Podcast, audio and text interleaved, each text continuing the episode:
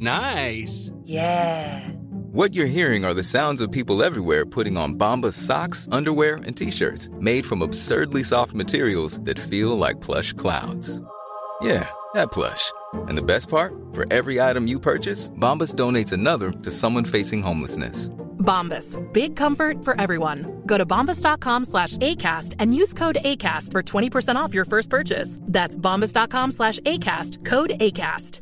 Hey, it's Paige DeSorbo from Giggly Squad. High quality fashion without the price tag? Say hello to Quince.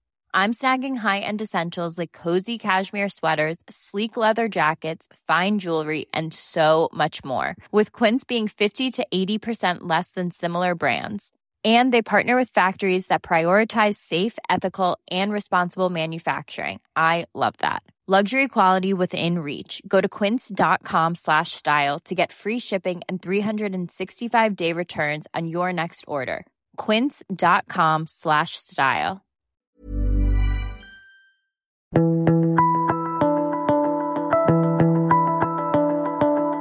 Hello and welcome to The Mentor. I'm Mark Bouris. My guests today are a pair of Aussie twin brothers who are pioneering the concept of wilderness on demand and inviting stressed out office workers, just like me, to get out of the city and experience the bush through their accommodation startup. It's called Unyoked. Chris and Cameron Grant build and design mobile, off the grid cabins in unique locations, no more than two hours from major cities around Australia.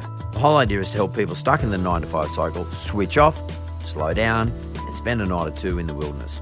Chris and Cam were both working corporate jobs and craving the escape of the outdoors, so they left their corporate careers and founded Unyoked in 2017.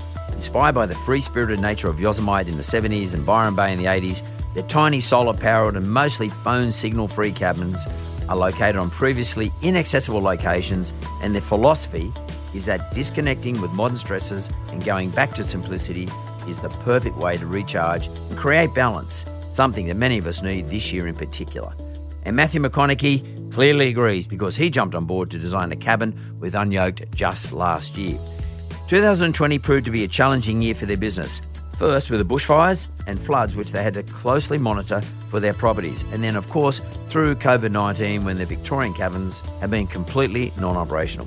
So I want to ask Chris and Cam how this year has made their offering more relevant than ever, with people longing to get away, disconnect, and unplug and escape to nature, and how they're working with a captive travel market who, at the moment, can't go overseas and are now looking more than ever to explore their own backyard. So let's get into it.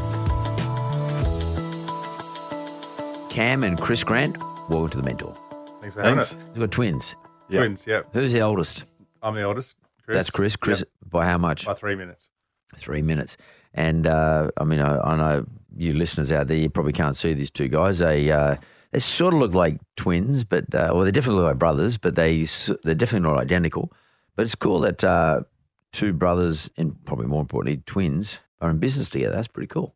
It is, yeah. We've uh, we've always really worked together in some capacity from from when we were doing doing paper runs at age seven to working at the movies through high school to working in a, uh, call center roles through uni and. We did split up a while there, and Cam, was, Cam went over to Madrid, and, and I, I was in Singapore for a part. But then we came back to, to build this business together.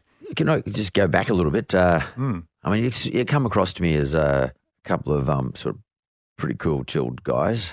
Like you're not your. Um, I know uh, Cam was a banker at one stage. Yep. Yeah. In a past life. Doesn't but- look like one now, but uh, but you you come across as pretty sort of chilled blokes. Uh, you know, like most people would be looking at you, thinking yourself, "Wow, what a great life! You know, this is the, the dream life." Uh, working with my brother, doing this sort of cool stuff that you're doing. We'll talk about that a bit later. But if I could just go back to when you're a couple of young blokes, I don't know how good your memory is, but uh, how far back do you guys remember? Say, Cam, how far can you remember back hanging out with your brother? Uh, I guess back to kindergarten or before Yeah. that. Yeah, yeah, Yeah. Like we were always, I mean, always pretty close. Like we moved around a whole bunch as kids. So our dad um, got worked for Carlton United Breweries and got promoted as we grew up. So we were born in Darwin, and then we moved to Melbourne, then Sydney, then Perth, then Melbourne, then Sydney.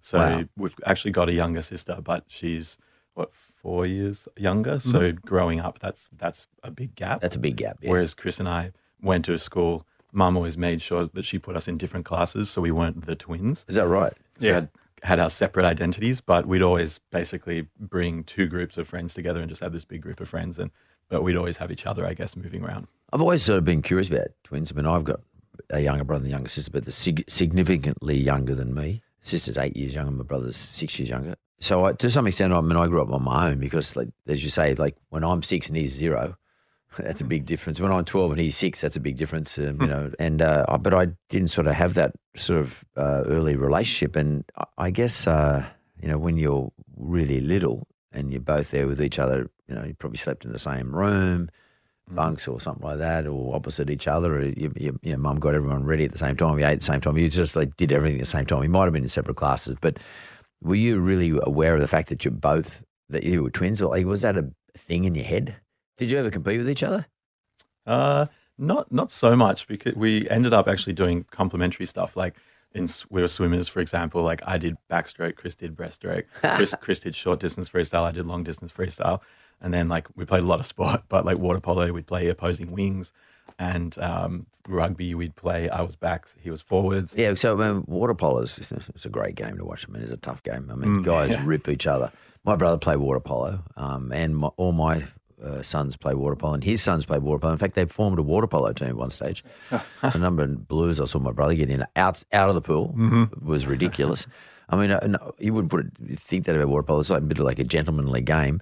But uh, tell me, I mean, what I, I guess what I want to know is uh, you're in business together now, so you can't compete with each other. But I just automatically would assume that you would have been competitive. I mean, like, what was the big influence on you two growing up? Like, was it mum or dad, or you know, who- who was it that got you sort of to be so close or kept you so close? I mean, that that's that's pretty cool. Yeah, I mean, I, I think both of our parents are, uh, you know, great influences on, on our life, and there was definitely some some careful manoeuvring by them to, to to make sure that you know, like, like Cam said, we were in different classes or different sports teams. You know, we, we did have our own It friends. sounds like you complimented you. You Yeah. compliment each other now, Yeah. Mm. and we'll talk about that in a moment. But it seems like someone placed the chess players on the chessboard very, very carefully, sort of Mm. maybe hoping you would compliment each other as opposed to anything else. I mean, compliment each other is, in other words, be there for each other in an emotional sense, but Mm. be there for each other in a skill sense. Yeah. So, I I mean, you did. Uh, you you did breaststroke, you did backstroke, Yeah. uh, you did distance, he did short short in freestyle. Um, We'll talk a little bit later about how you complement each other in business. Mm. But did um, mum or dad, or do you think that collectively they sort of sat down and strategically said, "Okay, we've got these two kids here. Um, I'm not. By the way, I'm not forgetting about your younger sister, but let's just look at you two for a moment. We've got these two boys here. Um, you know, when they're down the track, nothing may happen. Something may happen, but why don't we sort of make sure that they do complement each other? Do you think it was a, a, something that they decided at the time, or do you think it was something that just emerged because you're nat- born naturally with different skills or Yeah. naturally different characteristics? Well, that's it's yeah. Nature and nurture always comes down to, and, Yeah, and yeah. like there's probably elements of both. Like Yeah. I think definitely nature. We have we have two like complementary personalities at some You level. recognise that now. Yeah, yeah, and Yeah. and and growing up as well. I think as well. So, how would you best describe yourself, Cam? Uh, I'm probably a bit more of like a, a watcher and like a little bit more quiet and think about things. Observer. Observer. Whereas Chris has always been a bit more like out outgoing and stuff like that. Yeah. And would you agree with him, Chris? Yeah, somewhat. Yeah, yeah. I think we're both we're both on the the watcher side to the to the you know hard extrovert side, but um, but yes, yeah. I think but if, looking at both of us, that's Well, and if if Yeah. you, you being a, someone who participates in the conversation or the energy that's going on, yeah. as opposed to um, Cam who sort of sits back and watches. I mean, let's let's go and talk when you play Yeah. water polo, for example. Um, Mhm. Does that mean that uh, you were amongst it all the time and he was waiting for his opportunities? Yes, actually, I think I, I, I would often be in there and I'd look for him because I know where he'd be and I, I'd get it to you and then you'd score. so you set him up. Yeah. So you you you you you wrestled it in the mud and then you just flicked it up him. He went down the sideline. Yeah, we, we had a great a great sort of. Is that is, do you agree with that? Sometimes I think. Yeah. Do you remember our move in water polo? We, we would start the game like this every time because I, I would have the position where I swam out for the ball when it when Yeah, it got you're thrown at the start. Quicker freestyle. swimmer. Yeah, and so I would swim out past to Cam. Cam would know that I'd be down in this corner. He'd pass back to me. Then he'd be back in the middle. Then he'd score. And it happened every time, every game. Yeah, so you you sort of that's sort of interesting. You you knew each other's uh, you know your tactics. Yeah. how you would react tactically. Yeah. That wasn't. A, did you? You didn't sit down and work that out, did you? No, strategically. No, No, never. You just knew. Yeah, yeah. yeah, came- inst- it was an instinctive thing. yeah, Yeah. It just And, worked and do you think your parents knew that? Uh, I don't know, I think they they raised us to sort of be our own people, and like that was probably from early on. Like mum separating us and not making us the That's very strategic, things. by the way. And hmm. yeah, I mean, yeah, I guess we've never really thought about it. Because a lot of that other way, parents, I mean, I've, I haven't, I don't have no experience with twins, but I've seen other people. They dress them the same. They put everything's Yeah. the same. It's around, around the Yeah. other way. A lot of other parents say, "Oh, we've got twins. They're all going to do everything the same. They're going to, Exactly. you know, mm-hmm. blah, blah blah." And you two now, I look at you. You look like twins to me. But now, but prior, to, you know, like prior to that, you actually came in as two individuals too. But I, I can see mm. there's something the same. I mean, this all leads to somewhere. By the way, you probably everyone probably thinks we're talking a whole lot of horseshit here. But I mean, what, what what's interesting is the fact that you two guys eventually did come together into business, and you and you obviously do complement each other in the way you do business. And I want to talk about the way you do business. Hmm. But all these things come back to hmm. start from some beginning. They have a beginning, you know. And I'm trying to establish where are the beginnings of what you do because there's a lot of people in hmm. business who go and want to go into business, want to be a startup, or want to copy you. With, oh wow, these guys done something cool. Hmm. And copying is about ha- having a better understanding of yourself and who you are and who who's your best complement and who's your worst complement and where your skill sets are and what your strengths are and what your weaknesses are and how do you play to your strengths and train your weaknesses because they're the fundamentals about being good in business, particularly when it comes to doing a startup or coming up with a new idea. And you guys obviously are born lucky in that, you know, like your, your business partners, but you're sort of partners for life in some respects. You came out at the same time. Um, and but you're, you're like the, you epitomize to me the example of recognizing my strengths and weaknesses and how do I get things complemented. And this starts, goes right back to, you know, when you were, you were being sent to school. And as you said, your mum put you in different classes. Yep. And you're, as you're saying to me, Chris, Cam knew that if you took off in the water polo game when the ball was thrown up and you would sprint against the other guy on the other side, um, you you were backing yourself to get there quicker than the other bloke on the other side, and you were going to flick it over to your brother who's going to be you know, maybe to your left if you're on the right wing. You flick it over to him on the left, Yep. and he and he knew that you were going to be further ahead, so he could flick it back over to to his right. Yeah, I mean that that's how business is. Exactly. Yeah, I, I think it's an interesting point you make that there are there are tenets of successful businesses that you can trace all the way back to childhood, Totally. and, and and there are skills that you draw on that that come from from that far back. Um, and definitely with Cam and I, there, there- are things like that. you always got to look at what your strengths and weaknesses are. I know people will say, I want to get into business, but they haven't got a clue what they're good at and what they're shit at. You know, the- and I mean, like, I got a brother um, who's in this business with me, and I often say, um, you know, I cut, he sews. Um, and I have a look at my own four sons, and I look at the different types of businesses they're in, and I, I can trace right back. I- I'm not surprised what they're doing now because I can trace right back to when they're little kids Yep. these strengths and weaknesses that they have, and they've actually somehow you just end up falling into the right spot. Um, and if you're going to be good at business, you've got to be able to recognize, most importantly, your weaknesses because you've got to complement that. My weakness is I'm hopeless at the detail. My brother's strength is he's unbelievably good at the detail. Who do I trust most? My brother.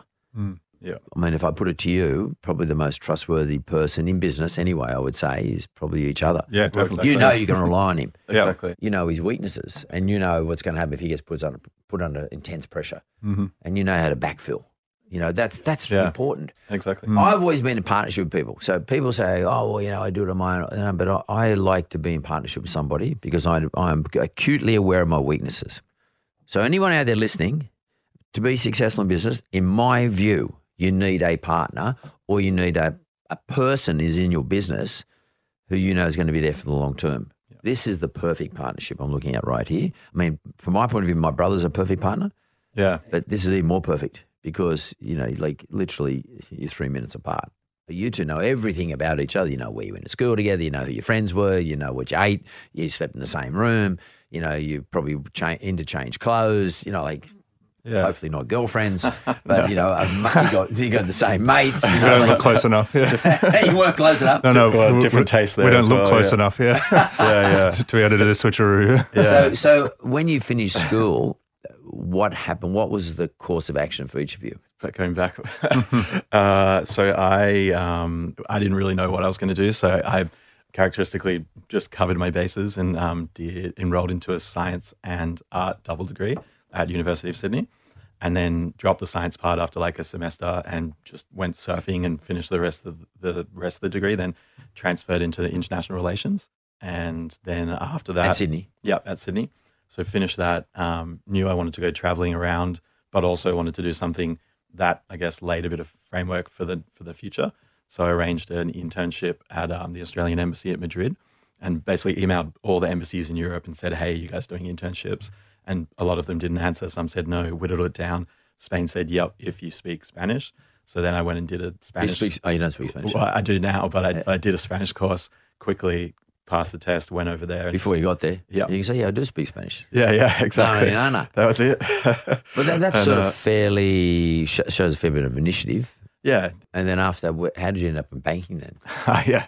So I'd never call myself a banker, but uh, I uh, then I was doing some stuff with Austrade over at the embassy, so Yep. like market entry strategies and things like that, and sort of got interested in that aspect of business because I never thought I'd do like classical business. I, I wanted to do diplomacy or something like that because I was always interested in history and then looking at multiple systems and how things work. Um, but then that got me interested in strategy. So then I went back to University of Sydney because I still didn't know what I really wanted to do. So more uni was the answer, as with lots of people. Yeah, unfortunately, so I did more a- HECS. Yep. Yep. There's a big debt there. so I did a master's of um, strategy at Sydney Uni, um, got into a in industry placement program at CommBank, and then sort of hopped and skipped my way around to the strategy department. And, and that's where I was there for the last few years. Right. And then what about you, Chris? I, I took a year off first. I, I also didn't know what I wanted to do. Um, I, I toyed with a number of different courses and, and paths and sort of looked at architecture closely or, and wanted something with a creative angle, but in the end settled for a business degree because it was broad. That's a long way from architecture. Yeah, yeah. So I, I- went with marketing finance in the end. Um, uh, the marketing still had a bit of a creative angle to it, which which I liked, um, but I deferred it and, and went traveling and and then uh, came back to to Sydney and uh, I moved through my course, but slowly. I, I did part time and I, I worked a, a sales role in a call center at the same time, and then from from there I moved to Woolworths and I, I- joined the sort of corporate side of Woolworths, Woolworths Liquor, and um, worked in digital marketing there. And then came to a point where I'd, where I'd had enough of working for a big company uh, with the bureaucracy, and and so then decided to move to the startup world where I could get a little bit more exposure to how to build a business and and and to to people creating things from the ground floor. When you say you started, what do you mean you went? You went to a? Did you have a startup, or did you went into work for people who look after startups? I, I went to work for a, a business that gave me a bit of exposure on two sides. It was a fast growth startup itself. The company was called General Assembly, and they, they were out of New York, and they were an ed tech company. Um, and so they, they were an alternative post grad education, teaching short form skills based courses um, in emerging fields like digital marketing and coding and data science and areas like that because it was a fast growth startup, I, I got to sort of to live and breathe it and, and, and see how a company was built while it was expanding internationally quickly. But also, uh, their business model was to really cement themselves in the startup hub of the city that they were building. Um, so there was a lot of talks on, on by, by entrepreneurs and founders on on how to start this and how to do that. So you know, I, I sucked all all of that up uh, while I was there, and and then um, they asked me to move to Singapore to help uh, grow the new market over there. So I, I shipped over to Singapore and, and, and spent a little bit of time there building the business there, and um, and then you know had had to quit to come back and work on Unyoked. So, uh, like, uh, okay, so that, that's pretty interesting to me um, from both of your points of view, because especially when I know where you landed. Um, And how important is being in Singapore, or is it being in Europe, or is it traveling? Mm-hmm. And how important is it for you too, Cam, having lived in another place, the exposure to new ideas and new concepts? Yeah. And from my point of view, at least, being inspired. Yeah. You know, oh, that doesn't exist back home. Yeah. H- how important is that? Yeah. because there's so many people up there with great ideas, and just by sheer numbers, you're going to see more stuff. How important was that to you two guys? Super important. You didn't know it at the time, I guess. No, no, like uh, quickly afterwards. But it's about um, it's about having wider perspective. I think because especially like I moved to Madrid by myself and was living in a house with like eight Spanish people, forced to speak Spanish, and had these kind of two lives, like embassy life during the day, and then Spanish, like generally partying, but social yeah, life yeah, at yeah, night. yeah. But that it, you know, it forces you to open your mind. You sort of can't fall back on the. I guess the security of back home and your usual behaviors and ways. So it does open. Which can up. actually hold you back to some extent, being Yeah. at home like that. Hugely, Like, like yeah. going through that process, go to school, finish HSC. I'm off to the university doing a law degree, Mm-hmm. you know, studying, doing well, getting Yeah. my high distinctions, blah, blah, blah. And now what I going to do? I go and work for a law firm and I get into that process in Mm-hmm. terms of, um, you know, working my way up the firm to one day become a partner, but I'm working, you know, 80 hours a week. Mm. And then by the time I'm 40, I think, hang on, look at these two guys. What, what what's happened to my life? I mean, that, I'm not saying one's better than the other, but I'm just pointing Mm-hmm. it out to the people listening to the show. Yeah. There are different ways to get to startup world Yeah. you know, because a lot of guys, that was me. At 40, I started up a business called Wizard. Hmm. Okay. Because I said, but, oh, I've got a lot of experience. I know how to do this. I'm going to have a crack. Um, I wish I'd have done it much earlier. Um, but I was in t- 20 years, I was in a system. I was systemized. I was institutionalized. Yeah. And the whole time, my own personality is that I didn't really want to be there. But you know, we're going back a long time ago. There was people didn't do that sort of stuff. They didn't do what you did, mm. what, what you guys do today. But still, I had to go through the system, and the whole time I was wanting to break out. The whole time, it was very frustrating for me. Yeah. There's different ways to get to where you're going to get to, but it's interesting. Like travel to me was one of the greatest advantages of working in the firm that I worked for because they used to send me around the world. I used to have to do stuff. I, I, I had a, I was a banking guy, so mm. I had to go around looking at banking transactions around the world. And uh, as a result of that, I got to get on an aeroplane, and then I, which in itself was cool. And then I got to stay in hotels, which is in, in like, which like was completely different to me, and meet people. And see, I just saw things. Yeah, I think the people part's a, a big part of it. It, Yeah, it really helps you by people. Say, understand wow, people as well. guy, Yeah, girl, look what they're doing. Yeah. How important is that for you? Like that that that process, that um, available ideas, and how did that land you to making this decision to um, set up what you've set up, this new business? Did you see one of these little small places, these little um, little joints that you guys built? we did. We we, we saw something um, in like there had- been a start of what people were calling a, a- movement in the US where where people were downsizing and and, and moving away from. Oh, just just curiosity, and I was actively looking for our, our idea to, to build something. So did you have an idea? Let's build little joints. No, no. So I, I, I had a blank canvas and I was just looking for a idea, you know, and, and this happened to answer some problems that, that Cam and I were facing ourselves. What were the problems? Essentially similar to you, we, we'd found ourselves in these roles that didn't feel like we were we were meant for them, and and it was having an effect on, on us personally and mentally. We, we were in, in the office way too much. We were on the computer way too much, and we weren't living our lives how we used to, which was spending a lot of time outdoors. So we wanted to get outdoors more, but easily, and we knew that that would help uh, help alleviate some of the other problems that, that we were feeling. Let's explain a little bit, explore it, dig into it a little bit. What were you feeling? Yeah, it, wa- it was less about what was there, what we're feeling, is more about what was missing.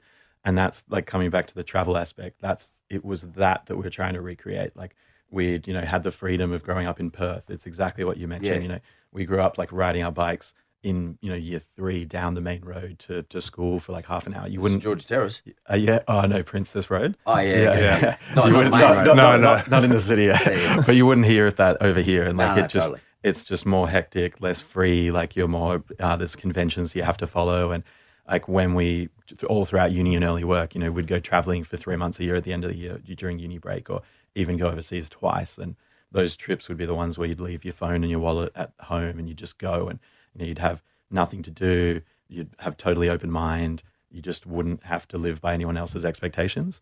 And then gradually, as we were working, like me in the bank, definitely didn't fit. My hair wasn't this long, but it it was a bit longer. And walking around there, and like you know, there's rules that people, I guess, they're not real rules. It's just things that are done because they're done that way. Yeah, yeah. And, and that sort of started, uh, I guess, banking up. And then we had less ability to go overseas or to get out of the city and really feel that sort of freedom and that perspective. So did you express it to your brother? Did you ever sort of sit and say, "This is I got to we got to change something. Let's do it now." When did that light just come on and say, "That's what we're going to do"?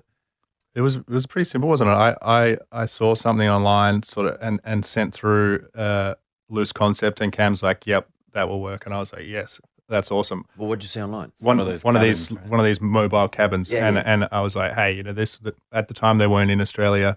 Um, you know, no one knew what they were. I mean, it's. Did you go looking for it though? Were you looking for one of these mobile cabins, or were you just reading shit and you just? "Ah, I was looking cool." for an an idea, to be honest. But there's not a place called GreatIdeas.com. I mean, like, I mean, no, I was on all the sort of uh, the the US tech blogs, all of the crowdfunding platforms, all of the you latest your latest research. news. Exactly. but I, I, I was- curiosity yeah. drags you into those places. Yeah. So, is the lesson be curious?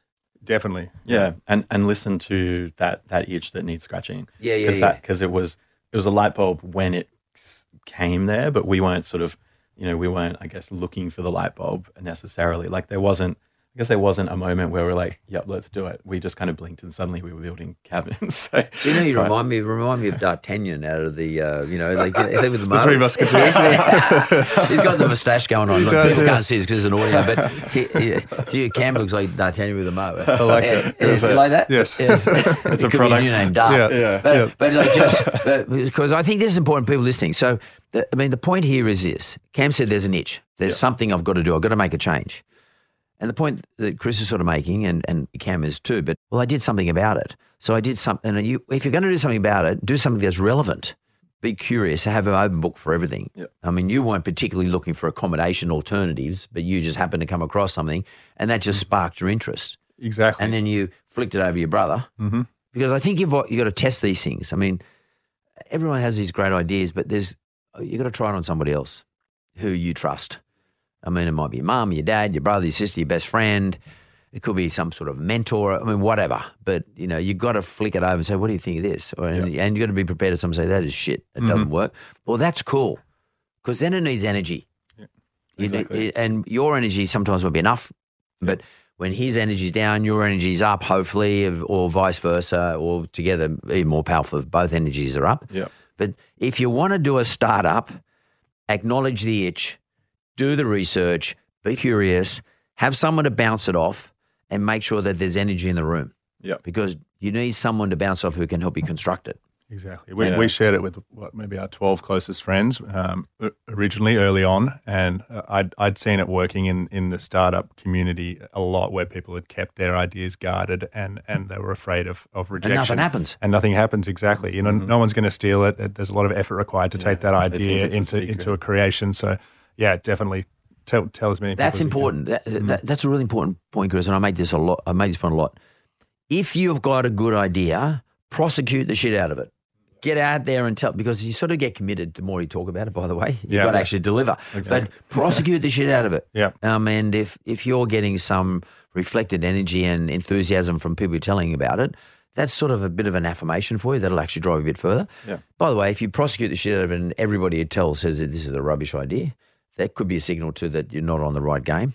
But if you're getting the right sort of right sort of vibes, you're onto something, and that just gives you a bit of energy to go to the next step. Because you know, in startup world or new ideas world, and, and then to go and say you need energy, you need. It takes a lot out of you. I mean, this is before you even turn the first sod of soil. Like you know, you know, just sort of making this thing look like it's interesting. Can I ask you, did you keep your day jobs while you were doing this? Yeah, Yeah. for the first what year and a Year and a half. half, yeah. Okay, that's another thing that's really important. Don't get so carried away by an idea that you just go drop everything and you got no, then you got no cash flow. Mm-hmm. So you need to have some cash flow. So you got your hustle on the side. You're feeding off the energy of everybody else. You're feeding them energy. You're getting them excited. Have someone you trust. In your case, your brother, and then you. You've done the curious bit, then you start to do the research bit, and then you start to build up. I mean, how do you build the various layers before you say, "Okay, we've got something we're going to dive into here. We got a we got a business." I, don't, I mean, for us, it, I don't know if there, if there was that much. Like, I mean, we did the customer research, we asked people, but we kind of almost knew that we were onto something. Well, how'd you like- come to that like, name like, Unyoked? Like right I mean, away. like, I don't even know what it means. What does it mean? Like, tell me. It's a, It's a cool name, but I don't know what it means. a- It doesn't mean you got nothing shackling you. Exactly. much, A yoke yeah. connects a, an animal to a cart or a plow, and then so to unyoke the animals to set them free, and and we're the animals in the city, and we need to be set free. We, as, as, as in all of us. As Yeah. in us, the people, yeah. And we we looked at what a, a hundred, two hundred synonyms of of various words that meant something to us, and we wanted the the name to be symbolic of Or tell the of- of what we're trying to do. Exactly. Yeah. The name tells the story. It does, and, and and so a lot of people don't know the word because it's a little bit archaic, but that's worked for us too because we've almost created our own verb now, and peop people use it. They say, "I'm, I'm getting unyoked," um, and we we see it online. If you with- can create language, Yeah. that's, that's a killer. It's funny, you know, to some extent, unyoking yourself, in other words, getting the, the thing off your shoulders, uh, it sort of brings life back to you.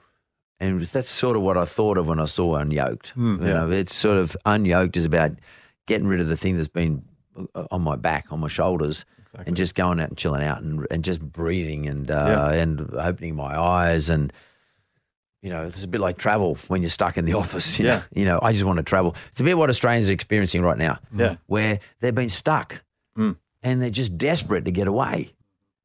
And it can make, like the feeling is right now, and this is perfect for a business like yours, by the way. I mean, these circumstances actually help businesses like yours because people have a greater realization. Exactly. It's time to get away, and probably importantly, you know, I'm holding this thing up here. This is called a. I got a smart device in my hand here. I'm holding it up. This is what you want to get away from. Yes. That's the yoke. Yeah. It's not a big thing across my shoulders. It's the thing I'm holding in my palm of my hand because we become so digitally reliant. Yeah. We just want to get away from it. Exactly. Right, we're going to go to the break, come back, and we're going to talk about your business.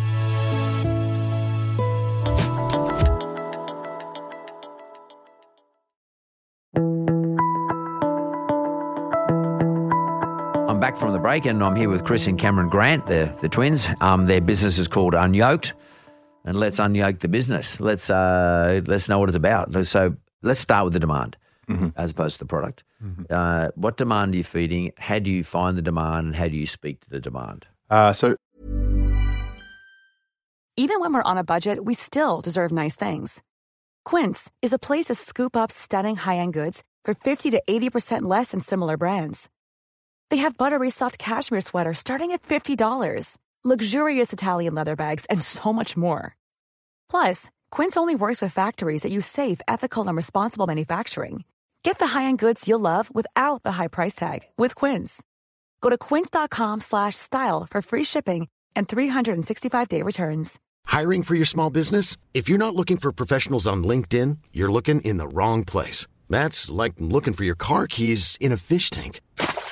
LinkedIn helps you hire professionals you can't find anywhere else, even those who aren't actively searching for a new job but might be open to the perfect role. In a given month, over 70% of LinkedIn users don't even visit other leading job sites. So start looking in the right place. With LinkedIn, you can hire professionals like a professional. Post your free job on linkedin.com/people slash people today.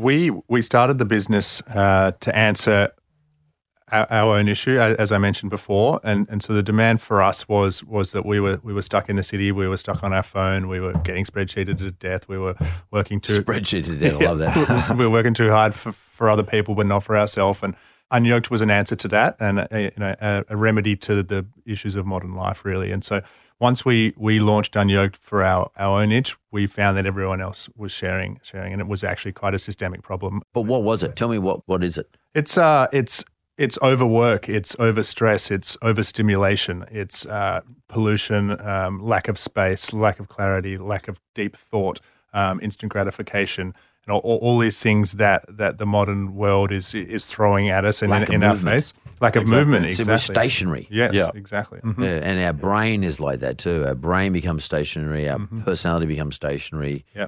I said it right at the beginning in the first way. Like for me, one of the greatest freedoms in my life and the greatest um, inspirational moments for me was always traveling. Yeah. Was and I come up with so many ideas. It was crazy. And what you're saying is this is this has become a we've sort of stopped been stopped. It's become more acute these days. It, it has. It's a, it's it's a huge problem, and you, you can see it in mental health statistics and all sorts of things like that. And it, it, it's an interesting um, parallel you draw to travel because it's actually one of the things Cam and I we used to get away, you know, for, for sort of one holiday a year to to somewhere awesome, to to Chiang Mai or to Sumatra, or and and and you get that tingle in the back of your neck. You, you get that that that freedom and that exploration. And we wanted to try and try and bottle that somehow and give people that within reach of the CBD. And so that's why we look for these awesome locations that have never been visited before. We, we, we stick a little, a little hut in, in the middle of the wilderness, and you can get there. You can get the tingle on your neck, and you can come back, and and you get a little bit of that freedom, and and, and that you shed some of that weight from from the city. So yeah, Yeah. that's uh, it's it's really what we're trying to do: provide that in an accessible way. Yeah. I went to watch a movie. It was uh, with Richard Gere was in it, and uh, he was a, like a traveling salesman sort of guy. And then um, he started doing talks about, and he used to have a backpack, and he used to gesture about taking everything out of the backpack and just loosening the load, so Yeah. to speak. And I thought, yeah, we pack so much shit into our backpack, eh, but emotional shit and um, things we think we can't live without, like structure and. Uh, You know, I'm, I'm always talking about structure, but at the same time, structure is- you got to be careful of. You've got to give yourself from some relief from structure, and you've got to become creative and or just think about shit. Yeah. and probably importantly, just breathe for a start. Yeah. um, and just see something different and move. You know, I don't mean move in a sense of go, getting up and going to the gym. That's cool, but uh, I mean actually move, move away Mm-hmm. to something, something new. You can come back to it. but move away. So uh, it's nearly like you to a couple of psychologists, but um, or behavioural scientists in Yeah. some respects. You know, like you end up doing your science degree, Cam. Yeah, yeah. Um, you know, you're a behavioural scientist now, but uh, because what you've zeroed in on is the needs or the demands in a behavioural sense for all of us, as I said earlier, particularly these days. And you've done it with a pretty, well, I won't undermine it when I say this word, but a simple product. Yeah. Do you mind idea. explaining the product? Yeah, definitely. I mean, the um, well, I guess the the product is the is the overall experience, but the Yeah, the, totally. the, the, the element of it is the is the cabin. Yeah, so Yeah. the cabin we see is it's a facilitator to living a, a better life. So instead of having the nine to five and then having weekends which are filled with generally chores and then one holiday at the end of the year, we think people should tap in and tap out more often. So have a more flexible, go out, get some perspective, come back renewed, go out, recharge, come back renewed, go out, get that creativity that you're looking for, come back to the city and, and be at a high So, performance. give me an example of, like, I say I live in Sydney. Um, give me an example of somewhere I- where I could go this weekend, and what Mhm. would I see when I get to my destination? Do I drive there? Do I fly there? I probably Yeah. do both. But what do I find? Where am I Yeah. in terms of the actual product itself? yeah. And explain the experience for me. So you um you drive like with it's all within two hours of a city. So that and the whole So the first thing is I drive there, Yep. and I'm going to be there in two hours. Yep. Great. Because we wanted people to get there on a Wednesday night or a Thursday night. So it's midweek. We don't care about weekends. Yep. So it's about sort of ignoring that usual construct. Yep. But you get there, you park your car, you generally go down a few dirt paths and open and close a few gates. You gotta These work are for large it. properties. Um, you park your car. It's about a 200 meter walk um, f- through the bush from the car park. You And- want me to walk? Yeah, we want you to walk. We want you to put all that city shit back out of your mind. What do I Um, take with me? What, what do you? What, what am I? Do I get a set of instructions about what I got to take with me? Yep. Yeah. So basically, a- anything that you want to do, like we've got books and things there, but books um, or just food, really. Food, yeah, I was gonna that's, say. that's it. Just yeah, food and clothes, food Yeah. and clothes. And then you you generally walk up a hill, or you go round a bend, or you go through this bush, and then there's a cabin sitting there in a clearing. Explain the And- cabin to me. What are we talking about here? So it's it's kind of it's like a minimalist cabin done kind of in the Scandinavian design. So.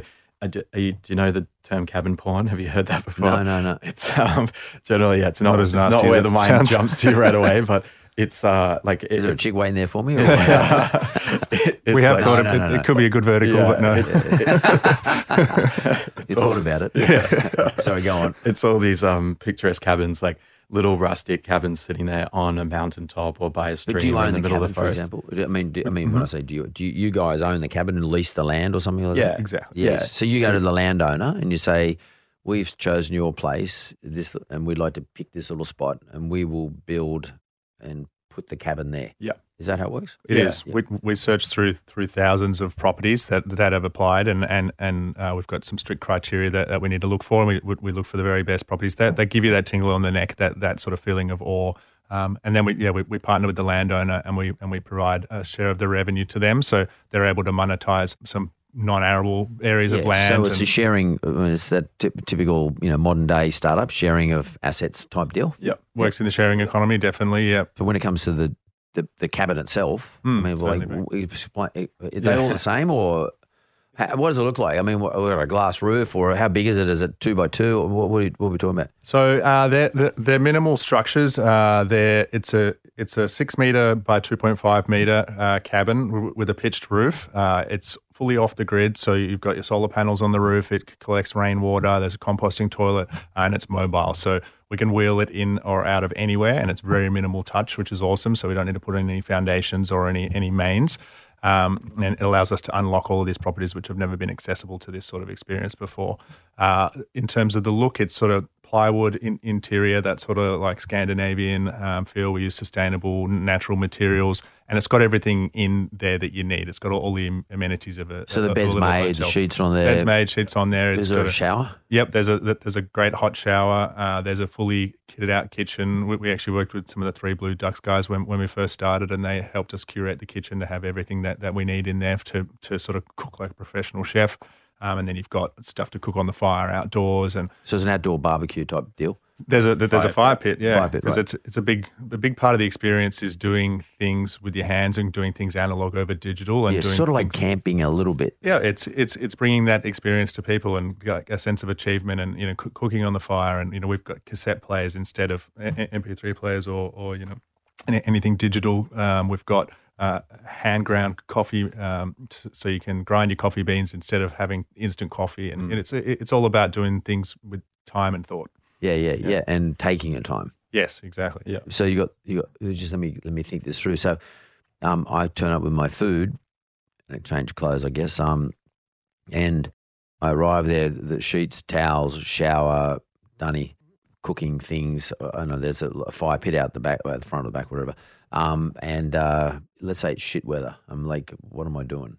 Yeah, it's, I mean, there's um, everything in there that you need and nothing that you don't. So the whole idea is simplifying, slowing down, getting away from all the stress. So if it's raining, actual the um, whole design philosophy of the cabin is to bring the outside in. So there's really big windows, lots, Right. lots of glass. Like that. It's made to be in the landscape, not on it. Um, so if it's a shit day, you're you're cooking, you're enjoying coffee, you're reading, you're just looking outside to the wilderness because the whole idea is that you don't see anyone and you don't hear anyone. So Right. it's you alone in the wilderness, and you just contemplate things. You you think about things. You have ideas. So it's short stay too. I mean, I, I guess the idea is you go Wednesday, Thursday, or I mean, is, Yeah. is that is that it works, or is Two it nights more or less. two nights? Yeah, two nights, average, two days, or whatever, and the t- time it takes you to get there. Yeah. Yeah. and that that's the demand. I mean, what sort of marketing in this process? I mean, like, I mean, what what are you doing in terms of marketing? So, you know, digital marketing, I guess, is what we're talking about here, and, and social. Uh, so we we don't really do any like paid marketing at all. So No. we've we've got a like we had zero dollar customer acquisition cost for a long time. We- Luckily, it's a concept that just resonates with so many people that word of mouth Word of is mouth. our biggest driver. Do you allow people to use their social mediums to say, "Well, I'm saying this cool thing at Yeah. the moment," blah blah blah. I mean, Instagram is a big platform for us, so we, we don't do promotions, but it's such a good visual way of storytelling what it's all about. There's Yeah. little cabins Because everyone's got a different story. Exactly. Yeah. Yeah. So that's a big uh, like acquisition channel for us. And then obviously you got a website, so Yeah. people have to come out and book. It's all e-commerce, so people Yeah. are booking it through the, the website. Yeah. I presume. yeah, yeah, We're we're not on any booking platform, no, so no. Good. we manage the whole end to end process Yeah, ourselves. yeah, great. It's great Yeah. because uh, that's a punish, and also they take too much. Yeah. Yeah, and they ruin the experience. You know, we we we don't want to be a transactional accommodation company. We want to be a, a lifestyle brand, and, and there's there's so many chances to have meaningful touch points along the way that one of those platforms would take out. So, the, in terms of the design of the the cabin itself, what inspired you there? I mean, did you see something in you know on the top of a mountain in Sweden where they were singing the Sound of Music or something? I mean, what? We did a lot of research, and and, and we pulled some inspiration from Japanese minimalism and and, and cabins, and uh, the Scandinavian cabins, and then also. Yeah, you know, Cam and I had had this sort of cabin porn inspiration back and forth with each other long before we started Unyoked. So we had all sorts of pictures of, of amazing cabins around the world, and and just tried to take that romantic notion of a cabin and give you everything you need, and, and somewhere that feels warm, and it's just it's your home base for the landscape around it. so, when you say to me uh, Japanese and Scandinavian, Hmm. like the fusion of two is hard for me to imagine. But I think a minimalist, but really functional. Um, yeah. Exactly. Yeah, we're talking on the right? That's what it's all about. Yeah. It's yeah, fu- functionality and minimalism, but everything kind of has a significance. Like Yeah. there- there's nothing there superfluous. Well, There's, Jap- Japanese is very much that way. Yeah. I mean, every stroke yeah. has a symbolism in the art. Hmm. In terms of your design, is this um, is this something you own the IP for? I mean, is this your own design? And was it designed locally? Did you sit down with architects, or how'd you do it? We we do own the design. We've got we've had a, about five iterations of of our cabins to date. So you know we've had seven thousand stays or so, and we've we've we've received feedback from all of our guests, and, and we've used that feedback to, to iterate and build and and, Yeah, and it's add. probably, probably more functionality though. Like you need this or something. it is know, this customer experience. Yeah, bit, yeah, I mean the tap handles are too hard to hold. Exactly. the moment. Yeah. but they'd be only minor things, uh, yeah, or, Yeah. or suggestions. yeah, Yeah. exactly. Yeah, we, we do own the the IP, um, but it, it's important to say for us that the cabin's not the destination. It's the it's Experience. it's the landscape and the experience around Yeah, it. So so the cabin um, is is not supposed to be a um, an attraction in itself, although al- although they're, they're, they're super cool. Um, Yeah. yeah. it's it, it- it's not a flashy modern something. It's it, it's meant to be practical. Yeah, Just tell me about the Matthew McConaughey. Like I, I love, I reckon he's a great actor. Tell me about the story there. What's the deal? Yeah, we there's a there's a funny story around how we uh we almost missed that opportunity. Really, we we uh we get a lot of approachment for brand deals and things from from sort of mostly banks and car companies and those sort of things, and and we try and tend away from those. And we have a folder where where our team just puts them into, and and so Matthew's team was trying to reach out to say, hey, we want to do something with you, and they were just getting flung into this folder with with, with all the cars and the banks, and uh, I think they've been trying to reach out for six weeks. They, they they tried a number of methods, and in the end, their PR company in Australia found someone that I know on Facebook, and and he Facebooked me, and uh, and and said, "Hey, Matthew McConaughey's trying to trying to get hold of you to to work together on on building a cabin." And so yeah, it was a, a something that we nearly nearly missed out on there. Did he but- build a cabin with you, or what? yeah, we did. We we, we uh, he flew us over to LA first, and, and we did some filming with him in LA, and, then we worked together over the next five or six months, um, just via phone and video, uh, on designing a, a cabin that uh, reflected him and and his likes. And then we we launched that cabin together. He flew to Sydney for 24 hours, and, and we launched the cabin in the uh, the Botanic Gardens here, here in the city. It's it, it's not there anymore, but um, we, we, we had a great event, and yeah, he's he, he's a real champ. Just a, a, a nice guy, and uh, you know, a real um. a So real- where's that cabin now? Where, I mean, is that part of your suite of cabins? it is. Yeah, It's, it's up uh, near Yarramalong, so about two hours north Yeah. of Sydney. Yep. Yeah, sitting on a beautiful property in a pine glade. And uh, you go there, and yeah, it's all decked out. It's like a whiskey room, essentially, like all, all done in his design. We co designed it, but then you get a bottle of his special whiskey with every stay. That's cool. And yeah, yeah, it's, it's pretty cool. It's called The Reserve if you jump on the, The website Reserve. and check it out. Yeah. Okay, I'll, I'll look yeah. that one up. It was, uh, it if was you like a interesting- bourbon whiskey, then um, yeah, Yeah. Well, he does. I'm seeing him advertising.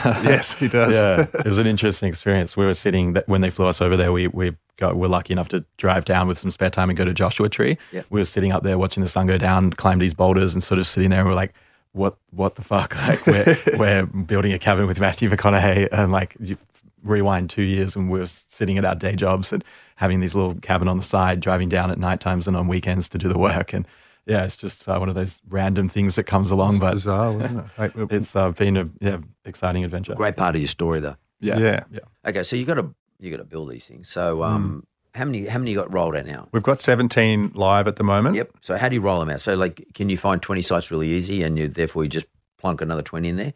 We can. We, we've got a backlog of 700 sites or so, um, and and we're working. So with, what holds you back by putting seven hundred more cabins in there? so at, at the moment, it's capital's been our really our only constraint. So what's one of these things cost around about Eighty-five thousand, something to like build? that. Wow, Yeah, but that's a lot. Mm. That that's a lot of dough because it must be, it must be well appointed. Yeah, they are. That's you know, the- Eighty five thousand fully cocked. Yeah, You know, that's yeah. sheets, linen, blah blah, the whole thing. yeah. Yeah. the whole thing ready to, for someone to open up and go Yeah. and stay. it's a little house essentially. Yeah, yeah, yeah. But it's only uh, what you say, 12, 15 square meters. Yeah. yeah, Yeah. So that's a that's a little house. Yeah, yeah, um, sort of a little house with all the tricks. Yeah. Um, so eighty five thousand. So it's capital intensive in that in that regard. So I, I presume what you do is you go and raise and dough. I mean, do people like say someone like me? Do I go and invest in that one? And uh, you say, Mark, you know, you put in the eighty five thousand. Um, um, we'll build it. You guys will build it, and then uh, Mark will split the profits between us and the landowner. Mm. Is that how you do it? Is that your model? We've got a few different models with, that we're tinkering with. The, Yeah. the the primary one is that um, we uh, share some equity in the whole company. Yeah, with- so you, with our you do equity yeah. at the other end. So you do it at the, the, the, business end, like at the Yeah. total, the, the whole structure. So I most. I would say you would go and raise money, Yeah. and let's say you raised a million bucks off program. Say you know I put in a hundred thousand. That means I own a percentage of the total business. Yeah, exactly. Okay, as opposed to you saying to somebody, "Look, I've got a place in Byron Bay. We've got a farm we found. The, the landowner says, cool, put it. You know, here's a spot you can put one of these things. Who would like to bid to fund this one?" Mm. We do. Um, we have used debt in the past as well, and that's more closely aligned with what you're talking about. Yeah, so that's on a cabin basis. Yeah, so you pay a return to the the capital investor. Yeah. like a return, like fi- five, ten percent, whatever it is. You just have to compete with cash. So I mean, if the cash returns one percent or less Mm. today, I mean, if you're offering five percent, doesn't sound like a bad investment. No, There's probably no upside, but it doesn't matter. It's sort of competing. There's no capital increase because if they're just a lender. yeah, Um, but at the same time, it's probably better than um, them putting their money in the bank where they're getting less than one percent. yeah, exactly. That's a, one of the benefits of the economic environment right now. that- is well, that- that's going to stay for a long time. Yeah. So, I mean, why have you shied away from that model, um, the the lender model? And gone into the investment model or equity model? Mm-hmm. Is it is it because there's more people want to? Is it just easier, or what? What's the reasoning? At the moment, we're we're, we're going two prongs. So, so we're actually raising some through this mode and some through that mode, and at, Some through equity and some through debt. exactly, yeah, Right. it's primarily just to limit our exposure to debt at this and stage. also and also dilution. yeah, exactly, Yeah, and, yeah. and to limit Um, our dilution, of course. Yes, Yeah. yeah, because every time someone comes in, you've got to do a valuation. You have an arm wrestle on the valuation, of the whole business, and then uh, you get diluted no matter what. Yeah. Yeah. And uh, and depending on the on the environment, they'll they'll think that you know, investors will think that no, I'm going to get it. I want a bigger share. Mm-hmm. Yeah, that debt will be our main our main Going forward. moving forward. It's Yeah. mainly to get the operating history and I guess the the comfort that manages risks for the debt providers. Yeah, yeah. Because we're you know we have been small, but now we've already raised a successful debt fund. We're doing another one, and then we'll gradually scale up from there. So just just get can I get understand the structure? And here we are talking about anti structure, but like can I talk about the structure? Because you know business needs structure. Sure, we all try and escape structure by you know going to unyoked, but um, business has to have a structure. And your position, you've got seventeen cabins on seventeen sites. You've got you've identified a further two hundred locations, um, all within two hours of a city or a town. You need to raise. uh, What have you said? You've saying to people who you're talking to, we want to raise enough to fill out another twenty cabins. What do you say? I mean, how do you do this? Yeah, we've we've worked on some key strategic horizons, and then the amount of cabins that are going to get us to those horizons, and then so and- what's your next horizon? So you got 17. What do you want to do next? 20, 50, another 20, 50? get us to fifty cabins. 50 cabins. Yeah, so it's another you need to raise enough money for another 33 cabins. That's 33 times 80 odd grand. And what's what's the deal with the landowner? Do you, does, he, does he charge you like a sort of a lease fee or, do, or you just pay him a percentage? Or it's like a variable cost to you or is it a fixed cost to you? It's a variable cost, uh, um, which uh, goes up and down with the occupancy. Yeah, um, yeah. At the moment, we've been almost 100% occupancy since we launched, so it's been great. But yeah, it's i i if if there's a dip, say when we had to do the lockdown and close the cabins in Melbourne, then the the landowner's payment ceases as well. Right. So how have you done it in Melbourne? Like, I mean, are you in Victoria now? We are, yeah, yeah, yeah. yeah. And so I guess like when people couldn't travel more than five k's, if you're in the Dandenongs, um, and let's say I live in I don't know, Melbourne, I mean I can't go there. Have you been affected or? We have, yeah. We've we've had our our uh, entire um, sort of fleet of cabins in Melbourne closed during the lockdown, which yeah has been um, a little bit of a challenge, but it's allowed us to focus on some other things. And we've we've gone into the properties and worked with the landowners on you know doing some landscaping. Because it's going to get mental once they open up. Oh, yeah. I, I know it's happening in Sydney because I mean I got a property in Byron, uh, Byron Bay. I got a farm in Byron Bay, Hmm. and uh, it's gone mental. Yeah. Like people, you know, because I I lease that part of it out, Hmm. and uh, it's gone mental, absolutely Yeah. mental. Um, like I've never seen it. Like I didn't have anybody there for six months, but now it's just people like climbing over each other. Like it's going to go crazy for you guys. I mean, you, ha, ha, where have you predominantly got all your cabins? New South Wales or Queensland or Uh, it's Victoria? almost 50-50 split over New South Wales, Victoria. We've got Right. a few more in um, New South Wales, and then we've got one in Queensland at the moment, but we're expanding there. And then these next round will go to Tasmania, to Byron, to Canberra as well. You haven't got one gradually Byron? grow. Uh, not yet. I mean, oh, maybe come and look at my joint. Yeah, yeah. but it, it's funny. Like the interesting thing about it is a lot of people love staying in this place because of the simplicity of it all. That's what it's all about. Yeah, it's, you know, it's been something that people knew thousands of years ago. You know, there, there were the hermits, like literally they disappear out to the wilderness to live in a little hut because they'd be closer to nature. They'd cut away all the bullshit so they'd have better perspective and be able to focus on what counts. And we've just sort of forgotten about that as the cities have grown up around us and all this technology is invading and stuff. So we're really just trying to remind people of that. There's scientifically proven benefits of getting out to the nature and sort of stepping away from it all. Step away from stimulation Yeah. Mhm. Yeah. Oh, and be stimulated by not being stimulated. I mean, like it's funny. All of a sudden, your brain starts getting thinking. Yeah. I mean, it's it's sort of a different sort of process, and and I guess what I'm saying here to you is that uh, it's about simplicity, reflection, breathing, which is sort of what you do when you go into one of these one of your cabins. Yeah. Unyoked is about meditation. You might not be actually formally meditating, but it is a form of meditation. Yeah. I mean, we're actually just thinking Exactly. about Mindful. stuff, being uh, being aware of the fact that I'm just grind, grinding my coffee Mm-hmm. instead of just you know going up saying I have a you know espresso, please. You know, I mean, like s- someone else gives it to you, shoves it in front of you, and that's something I dismiss. I don't even think about it for the day.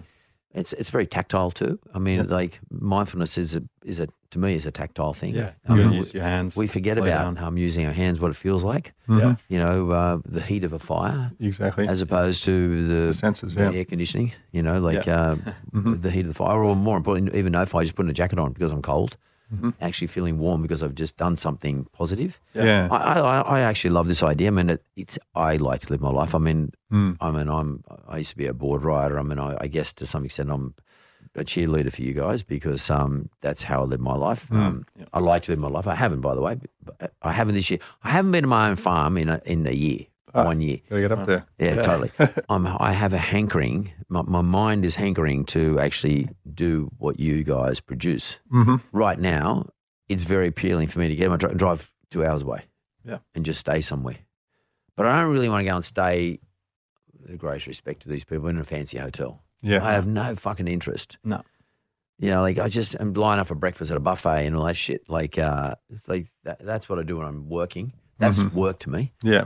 Yeah. You, you- you're not going to get the same benefits. And the whole idea is to stay in the cabin on the property. So we don't like we we actually funnily you mentioned hotels. We actually the first thing that you'd land on our website back at the beginning was big letters saying this is not a hotel. Yeah, yeah. And we wanted to say it in more colorful language than that, but Yeah, yeah, yeah. to step it back. But that's it's the idea is you go there and you stay there. You you don't go and look at the local cafe. You don't go for local like sites and, and watering holes and things. Yeah, it's like not that. about sightseeing and No. typical tourism. No, No. It's, it's about being, not doing. That, Yeah, yeah. And that, that cabin is the space that lets you do that in your way. Yeah, Whether yeah. it's to go and paint and be creative or whether it's just to sit and think. Mm-hmm. Like we, we try and try and get people to bring it back into their normal lives as well. Like we Yeah. often tell our team, we're like, go outside and just look at the clouds for a while. You know, go walk around the block and just sit in the sun. Like don't don't do shit all the time. No. Take some time back. It's actually back to basics. Mhm. Like camping is back to basics. Yeah. To Yeah. some extent, like sleeping in a out in the star under the stars is pretty cool too. Mm-hmm. Most of us don't think that way, but I think people are starting to move more in that direction. I mean, I think we're, for me anyway. I mean, a lot of people I know are starting to think that way. Yeah. Definitely. They don't want to stay in a hotel, and I, I've got a hotel, so like I'm not bagging hotels, but like Yeah, and I think that, that that change that you're talking about, that people are starting to recognise this and want these sort of things more. That that cultural shift and those trends are, have, have really propelled our business, and it's just sort of it's it's a bit of right place, right time. You know, when do you think it's a trend towards authenticity is probably a good word. Maybe. yeah, Yeah. authenticity at the moment is pretty important. Yeah. And there's nothing more authentic than just simple bloody nature. Like Yeah. cooking and eating and thinking and smelling and you know just feeling a breeze on your neck or hot or cold. Yeah. Um, you know, exper- they're, they're the great experiences. Yeah, Or- exactly. you know, we want to experience authenticity. Well, I've carried on enough. Oh, yeah, boys, what question do you want to ask me? You got you got a question for me? Well, we, we had a few, but but one of them we thought that you could help out with is like obviously it's a good problem to have, but in startups there's obviously tons of ideas and all different things to do and different things popping up all the time. We wondered when you were starting out or in the early stages, like did you apply any certain frameworks or how did you kind of think through prioritizing those ideas versus like new ideas versus focusing on where you're going and we've Yeah. got so many ideas. Yeah, well, uh, look, I have been through it, and I not only when I started out, but I'm, I'm always in this position. So, in my opinion, um, one of the biggest mistakes I've ever made is try and do too many things at once. Mm-hmm. So, my Yellow Brick Road business, I tried to do a million different things in that, like you know, because I took the view, and it was very esoteric, but like I took the view that every Australian, every Australian deserves good quality financial advice. Okay, so then I tried to build a business around that concept, which meant I had to touch on too many product lines. And Yeah. Mm. right now, I've discarded that view because I can't do that, and um, I'm just looking at one product, just mortgages. So, and I'm much more successful at just doing one thing really, really well yeah.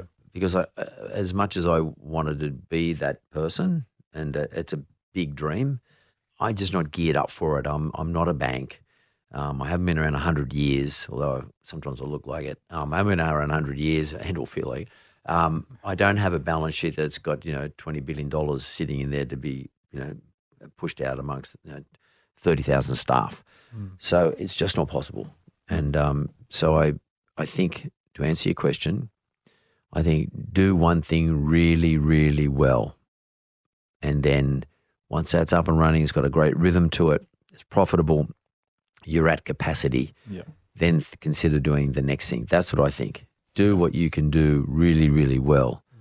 and and that you know there's a market for, and that you know and that you know that you can execute for. You have the capacity and the capital to execute for. And I mean, when I say capital, I don't mean just money. I mean intellectual capital, Yeah. human resource capital. You can sort of like I could give you today, you know, ten million dollars, and you could go and employ fifty people, but you don't have the capital. You still don't have the capital it takes to do it because you don't have time. Time is a is a large capital item. Mm. What I mean by that is it takes a long time to be able to execute it. You can have the people, but it's still going to take you five years to get there. Mm. Do So you don't way. have the capital of time. So I've tried it, I've done it, I've failed, and therefore, for me, it's about making sure I don't fail for too long. And uh, I mean, I did it for ten years. I tried that for ten years, and I eventually sold the business off, the wealth businesses and the advisory business off last year. And I'm putting all my resources now into mortgages, and my business is much more profitable, does much better. I'm much happier. Um, my customers are much happier, and I'm I'm giving everyone a good experience in relation to my business. Yeah. So I think that's the ideas. you- They're the dreams. It's good to dream. Yeah. Yeah. Yeah. Yeah, that, that's great stuff. But maybe you do that when you're in your cabin, Yeah. Yeah. when you're in your office, delivering what you can do best. That's my opinion. Okay. That's That's what's worth for me anyway. Yeah. But guys, look, thanks very much. I, I love the idea. I think it's amazingly relevant today. Like is ridiculously relevant today. Away from the, the desk, away from all the interruptions and all the stimuli, and immerse yourself in a different form of stimuli, and come back with um, feeling just if, if nothing else, just come back re-energized and refreshed. I think it's brilliant. I love it. It's all about. Thanks, Thank you. guys. Thanks. Nice Thanks talking to you. having Pleasure. us. Cheers. Yeah. Great to meet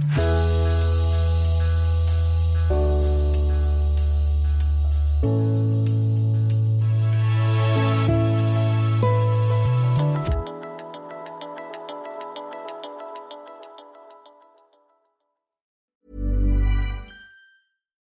Why don't more infant formula companies use organic, grass fed whole milk instead of skim? Why don't more infant formula companies use the latest breast milk science? Why don't more infant formula companies run their own clinical trials? Why don't more infant formula companies use more of the proteins found in breast milk? Why don't more infant formula companies have their own factories instead of outsourcing their manufacturing? We wondered the same thing. So we made ByHeart, a better formula for formula. Learn more at byheart.com. Even when we're on a budget, we still deserve nice things. Quince is a place to scoop up stunning high-end goods for 50 to 80% less than similar brands. They have buttery soft cashmere sweaters starting at $50, luxurious Italian leather bags, and so much more. Plus, Quince only works with factories that use safe, ethical, and responsible manufacturing.